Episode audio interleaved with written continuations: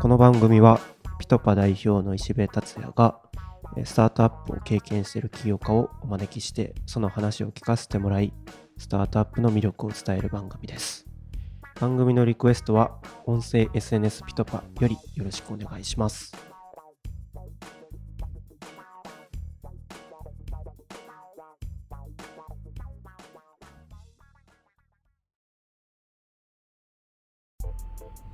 第3回の今回はアンリ中地さんにシード投資で何を見るのか注目分野や、えー実際の投資額などシードラウンドの起業家が気になることを聞いてみました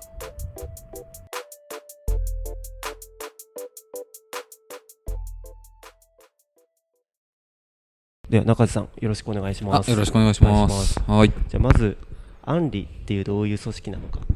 くり説明いただいてもよろしいですか？了解です。アンリは、まあ、正確には会社じゃなくて、ファンドという形態を取っているもので、いわゆるベンチャーキャピタルと呼ばれるファンド、アンファンドがアンリというところです。で、まあ、ベンチャーキャピタル何やってるかというと、簡単に言うと、まあ、未上場の会社の株に投資をするっていうのが目的で、うん。まあ、簡単に言うと商売の基本の安く買って高く売るなんですけど、まあ、はいこれから急激に伸びそうな未上場の会社の株に対して出資をして、まあ、お金を、まあ、預けてお金を投資して、うん。その代わり、まあ、株をいただいてと株を保有して、その会社がまあ大きくなる、成長すると、まあ、株価も上がるので、その株価が上がった時に売って、その差分を儲けるっていう仕事になります。なるほど。で、まあ、僕らがお金を持つというか、僕らもお金を預かって運用している身でして、はいまあ、いろんなお金を出してくれる、まあ、LP と言われる方々がいて、その方々からお金を預かって、まあ、そちらのお金を増やすために運用するっていう手段の一つとして、まあ、未上場の株に投資をするというのが、まあ、アンリっていう会社、まあ、アンリって会社とかアンリというファンドの仕組みになりますね。なるほど。で、そのアンリというファンド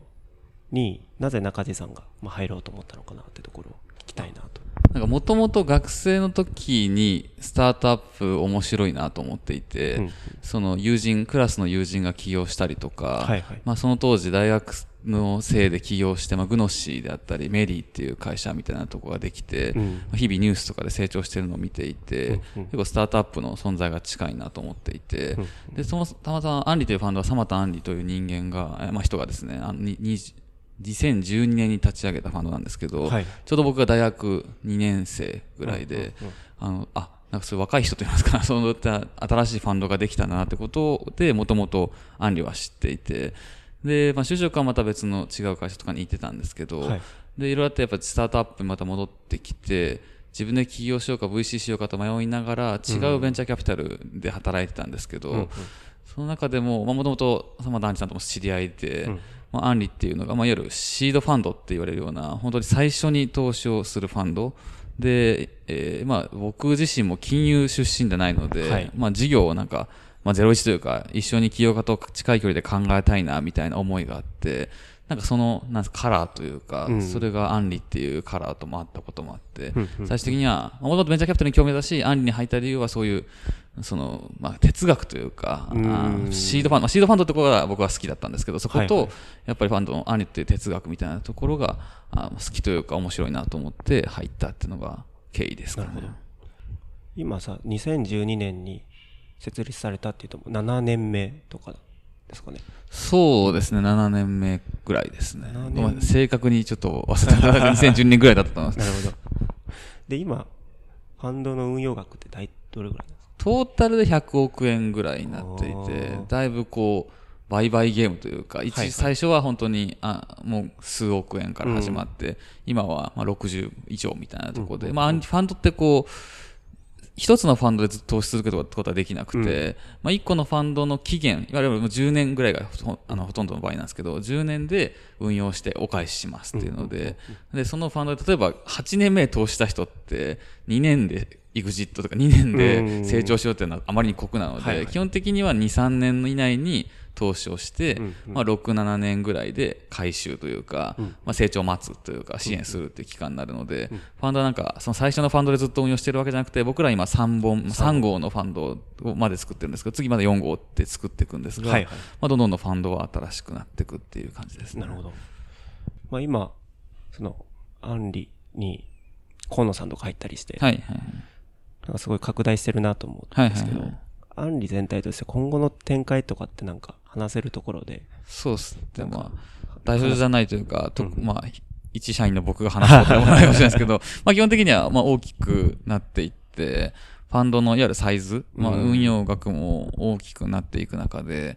そのシードから入って、そのままついていけるというか、フォローオン。フォローオンで含めて大きな産業を作っていくみたいなことは、僕は一個テーマかなと思ってて、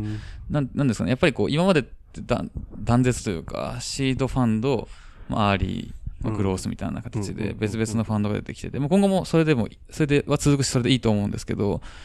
先ほど述べたように、その、最初から資本投下の効率性がいいというか、デバイスシフトが起こってないので、1000万、2000万でバンって伸びるというよりかは、大きな産業を作るためには大きなお金がまっとうにかかるみたいなのが、今後も出てくるとしたら、はい、その最初から応援していけるファンドみたいなところは、あの、やっぱり必要なのかなと思っていて、もちろん他のファンドもあるとは思うんですけど、はい、まあ、シードからきちんと入れて、その最初から大きな額を出せて、で、どんどんどんどんフローンしていけるみたいなところは、ファンドとして、やっていきたいなと思うし、まあ、個人的にもやっていきたいなと思っているんですけど、でも、そまあ、規模は大きくなるけど、まあ、最初から入れるファンドっていう、まあ、そのバランスをどう取るかっていう難しい問題も多分今後出てくると思うんですけど、そういったファンドになっていくかなと思いますけど。なるほど。具体的に言うと、その、なんだ、今、持っている株のパーセンテージをダイルーションせずに、はい、なんか、まあ、同じレベルかわかんないですけど、維持する、維持したままなんか投資していくというか。そうですね。そっちもあると思いますし、もっとこう自信があれば、あの、増して、パーセンテージを増すような投資もすると思いますし、まあ、ただやっぱりそれ、僕らだけで、じゃ作っていけるかとはそうは思わないので、あの、まあ、エンジェルの投資家の皆さんとか、他の VC の皆さんも含めて、まあ、ちゃんとその産業とか作れるのにいいパートナーがいれば、どんどんどんどん参加して作っていきたいなと思うんですけど、基本的には僕らもフォローはできるような体制作りをしたいなと思います。なるほど。じゃあまあ、VC として、まあ、アンリについてざっくり概要を教えてもらいました。えー、シード以降のラウンドに対してフォローでサポートしていく将来性は、まあ、起業家にとって、まあ、とても魅力的だなっていうふうに、えー、感じました。えー、続いては実際、まあ、シード投資をする際にですね、まあ、何を見るのか、まあ、具体的な投資額など、まあ、そういったあたりを聞いて。まあ、アンリ自体、まあ、アンリというファンドがそのシードに特化したファンドっていうことで、はい、なんかシードってボラリティが高いとか、なんか不可実性めちゃくちゃ高いなと思っていて、そうですね。そこの投資をするときの判断軸って、どういうものがあるのかなっていうのが率直に気になっていて 何なんですかもう自分自身もまだ3年弱ぐらいしかやってないし、はい、まあ、成功してるとは言い難いので、はい、まあ、これだっていうのを断言するのは難しいんですけど、まあ、どっちかというとこう、まあ、よく話すんですけど、加点式で見るしかないかなと思っていて、まあ、シードってもうリスクしかないじゃないですか。はい、プロダクトもない場合もありますし、実績も出てないし、そのお金をもちろん稼いでる時は少ないので、いわゆるこう厳密に見ると、ぶっちゃけ投資しない方がいいというか、わからないので、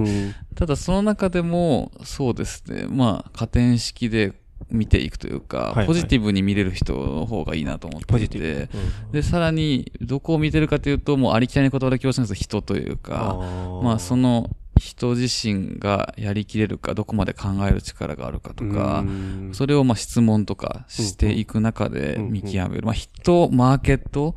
しか、まあ正直見るところはないので、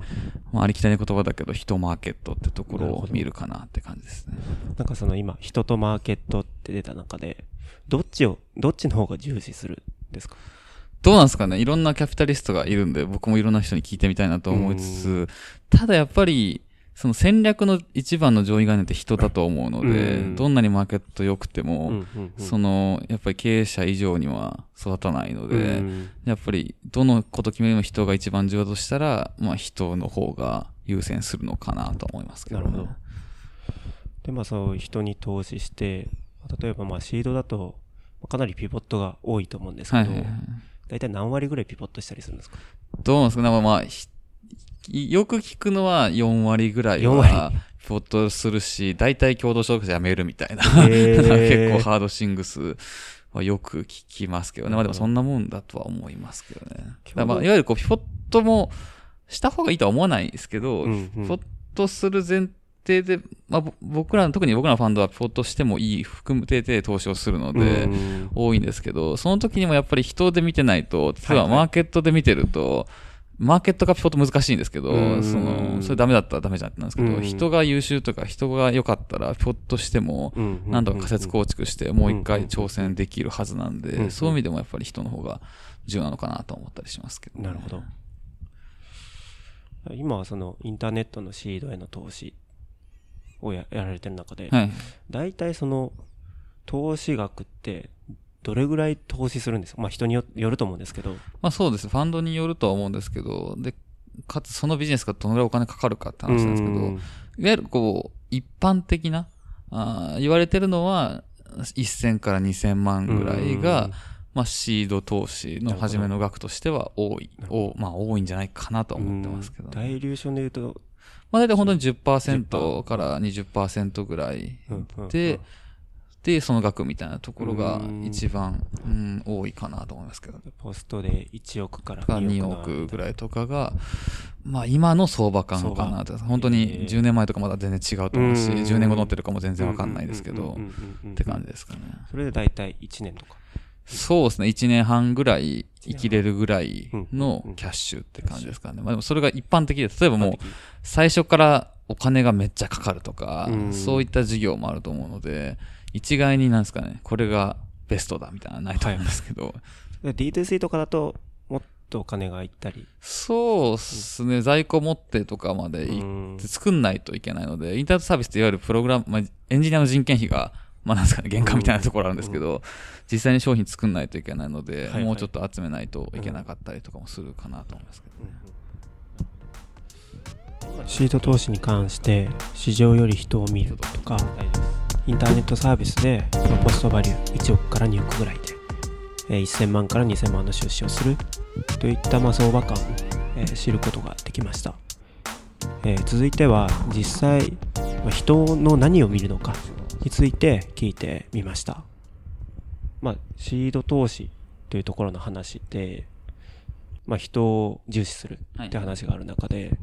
どういう人に投資したいですか？そうですね、まあ、一言で言うと、まあ、優秀な人とか含めて 相性がいい人だなと思うんですけど、僕は個人的にちょっと思っていることを言うと、いわゆるこう、学生企業にも僕も投資はしたりしてるんですけど、今自分が27、まあ、もう8とかのはいはい。年で、で、まあ、就職普通にすると、引率だと、まあ、5年とか、3、4年経って、大学卒普通に行くと、まあ、5年ぐらい経ってくる中で、いわゆるエリートみたいな人たちが、なんかもっと起業していく社会とかは作っていきたいなと思っていて、自分自身も、その最初からこのスタートアップのコミュニティにいた人間では全然正直なくて、もちろん大学の時に興味あってバイトとかしてたんですけど、じゃあすごい知り合いがいたかっていうと、全然いないんですよね。で、いい意味でも悪い意味でもこれコミュニティで結構村ではあるので、その中でナレッジも出回っているので、そこに入るかどうか、入ってるかどうかっていうのは結構重要なファクターではあるんですけど、僕自身なんか最初、就職、いわゆるもう意識高い就活を普通にやってしまって、まあ、投資銀行とか、三菱、あ、まあその、なんですか、投資銀行とか、商社とか、なんですそういったところを受けたり、内定したりする中で、まあ、僕自身も Google みたいな会社、まあ、いや、ちょっとスタートっぽいです、スタートっぽいですけど、はいはい。行ったりしたんですけど、まあ、そこにいる人たちって優秀だし、めちゃめちゃ僕も好きなんですけど、ね。うん。じゃあ起業するかっていうと全然しないそうというか、うん。それは知らないってこともあるし、うんなんですかね、まだ借金しないといけないとか、そうそうそういうことを思ってる人も意外に多いんじゃないかなと思って。僕もそう思ってます。なんで、そういった、まあ、石田さんもそうです。社会経験ある人というか、うんその就職活動をして、まあ、いいとこ、また意味が、意味合いが難しいですけど、うんまあ、そういった人たちがもっと起業とか、そういうところに目を向けていくことが、まあ、アメリカとかってよくようにこう、一番優秀な人が起業して、二番目の優秀な人が大企業みたいなのあるじゃないですか。はい。まあそこまでいかなくてもいいと思うんですけど、まあどんどんどんどんそういう優秀な人、まあ社会人経験あって、で、今やっぱトレンドがない中なので、うん。まあ、そういったまっとうに優秀な人たちがどんどんどんどんこのベンチャーというかスタートアップっていう市場に入ってきてうん活躍していくこととかができればなと思ってるので、なんかそういった方々に、でもその人たちってやっぱり今までそのスタートアップの情報がないので、ないですね。そのなんですかね、センスがいい悪いじゃなくて、センスって量でもあると思うので、うんその情報も僕からも提供できればいいなと思うし、んそういった意味で、そんな方々に対して投資も、投資していきたいってといいおこがましいけど、まあどんどんスタートアップの世界に入って産業を作っていくみたいな手伝いができればなとは思ってるって感じですね。今で言うと、学生起業家への投資がやっぱ多いんですか？そんなことそんなこと全然あのファンドによっては別々。しうん。僕らももちろん学生企業にも投資するし、えーその社会人の人にも投資するし、別にそこに年はもう性別も関係はないのはあるんですけど、やっぱその今学生企業のレベルも上がってきてはいるのでそのやっぱり成功者を見てるっていうところはあると思うんですけど、そういったところももちろん大事だと思う一方で自分自身が学生の時起業もしてないし、うん。その学生からそのなったわけではないベンチャーキャピタルになったわけじゃないから、うん、どっちも応援していきたいけどもっとその割合で言うと、うん。まだ社会人からの企業というか、全く別ジャンル、いわゆるこう、まあ、内田さんリクルートとか、はいはい。なんかそのサイバーとか、まあ、DN とかそ、そういった方々は起業しやすいと思うんですけど、うん。あなんか本当に別産業みあ、たいな。なるほど。なんかあそういうところね。トトヨタとか、はいはいはいはい。なんだろうな、三菱電機とか、うん。なんかそういったところからどんどんくれればいいかなと思ってる感じです。なるほど人に関して、まあ、特にいわゆるエリート、まあ、社会人経験をした人に、えー投資をしていきたいとのことでした、えー会話の中で、まあ、企業に対する負の話がありましたが、まあ、これはやっぱりあるなと、えー思っていて僕自身もリクルートを得てから起業しましたが借金をするとか、まあ負のイメージが、まあ大きいがために、えー実際そういった選択をしないって人は、えー確かにいるなっていう印象はありました、まあこの辺りのイメージもいずれ変わっていくと思うんですけど、優秀な人材がスタートアップに流入するには、まあ、こういったリブランディングが結構大事なのかなとも思いました、えー話の流れでなぜ僕に投資してくれたのかってところを、えー続いて聞いてみました。あのまあ人を見て投資するというところで、はい。で、まあ、僕、まあ、今僕の会社でやってるピトパっていうサービスに対して投資してもらったと思うんですけど、はいあのミーティングは大体20分ぐらいだったと思うんですよね そうですね。早かったですね。そこ、何を見たのかってのが、個人的にすごい気になっていて。何見たんですかね いや、まあ冗談ですけど。うんまあ基本的に、その、前々から投資仮説として、まあボイスとかうん音声の市場って面白そうだよな。うん。絶対すかしかつ、まあ、AirPods みたいなデバイスが進化してくるときに、音声っていう言葉、まあことに関しては、まあ、もっと聞く機会が増えると思うし、うんその Google の、あの、え、なんだっけ、まあ、AI の、あ、ごめんなさい、Google、あの自宅のオフィスなんでしたっけ ?Google の、あれまあ、Amazon Alexa とか、はいはい。まあああいうので音声のコミュニケーション、音声でつ、操作するとか、うんうんそういったレベルそれか機械学習のレベルが上がってくる中で、まあ、ボイスっていうのは一個トレンドとして僕の頭の中であって、うん。でその中で、まあ、石部さん含めピトパと合わせてもらった時に、まあ、同じような仮説を持っていて、で、もともとその違うところでうん。ボイスをやってた経験もあって、で話してる感じも優秀で、うん。で、プレゼンをまた聞かなかったって僕が そう スライ、スライドを見なかったんですよね。で 作ってった。でもなんかわかんないです。他の人もそうかもしれないけど、なんかスライドをバーって説明されたら、おそうかってなるんですけど、議論が盛り上がるときって結構脱線はいはいすはいはいるときの方が多いかなと思ってて、なんでまあその結構キャピタリストと起業家も相性はあると思っていて、確かになんかバーって言って終わったってあまりまあ、こう、こうではないけど、投資することはなかった気がするんで、うん。その中のディスカッションの中で、もちろんお互いに分かんないことをやるとしてるんで、うん。どっちが正解ってわけでもないと思うので、じゃあなんかそこで議論が盛り上がる方が、うん。まあ今後やっていくのに近いのかな、まあいいのかなと思って、まあ話を戻すと、マーケットをそもそも見ていたというか、注目していたってことと、まあ来たファウンダー、まあ石部さん含めが、もともと経験があって、で、エンジニアバックグラウンドで優秀だったってところで、なんか20分ぐらいで決めちゃった。ってい。う感じかなと。確かになんか、あの場すごい議論が盛り上がって、まあ、僕の仮説とかもすごいあの場でシャープになったなと思って、まあ、すごい相性はいいんだろうなと思ってて、そうっすね。あよよかったなって個人的には逆になんかすいません、いきなりダ思ダって決めちゃっいやいやいや。いた。ただまあなんかそ、そうやって シードってほぼ何もお互いにわからない中でやっていくので、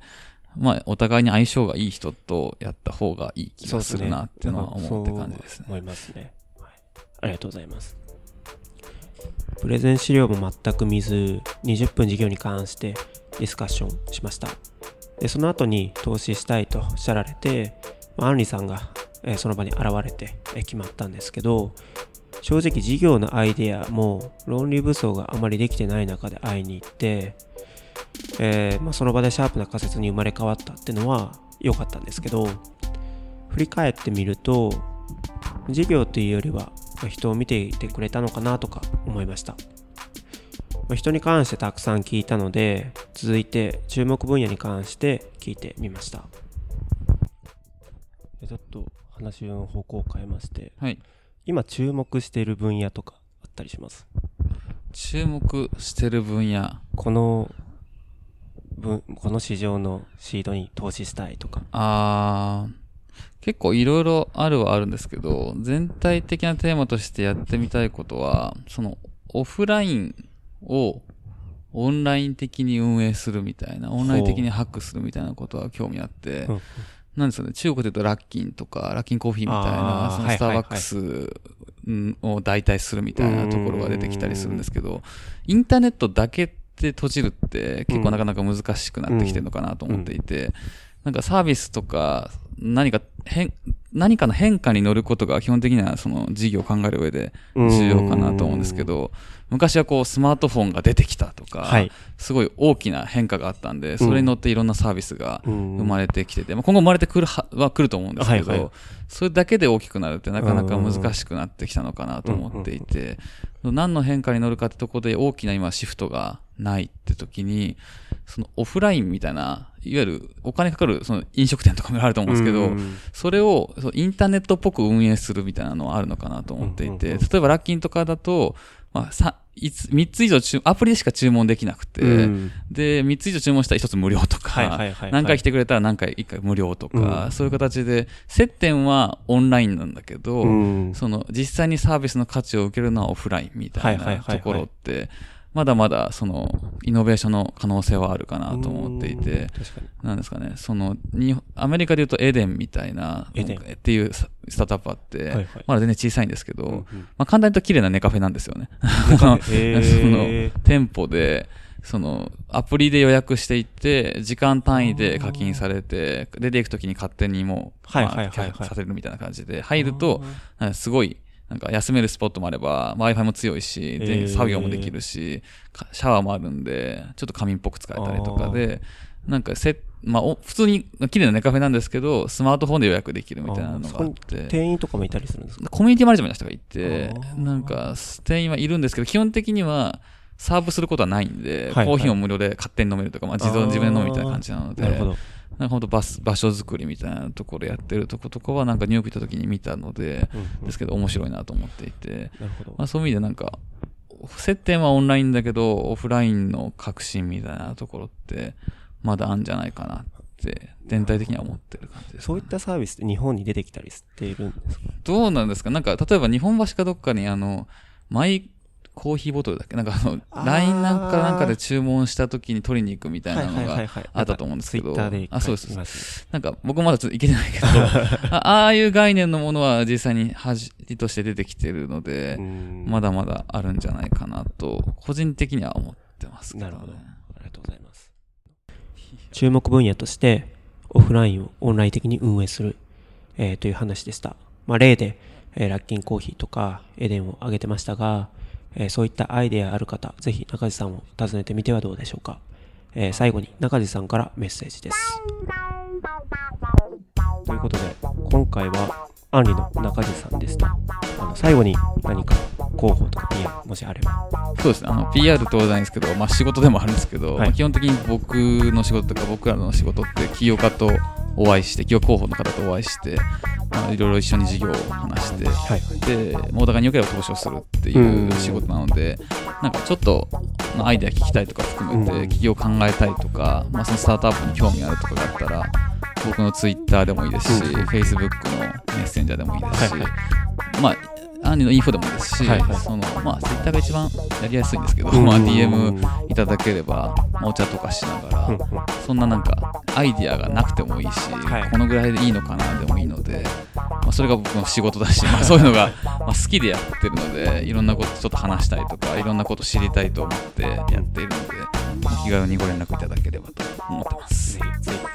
中地さんにください。よろしくお願いします。はい、ありということで今回はアンリの中地さんでした。ありがとうございました。がとうございました。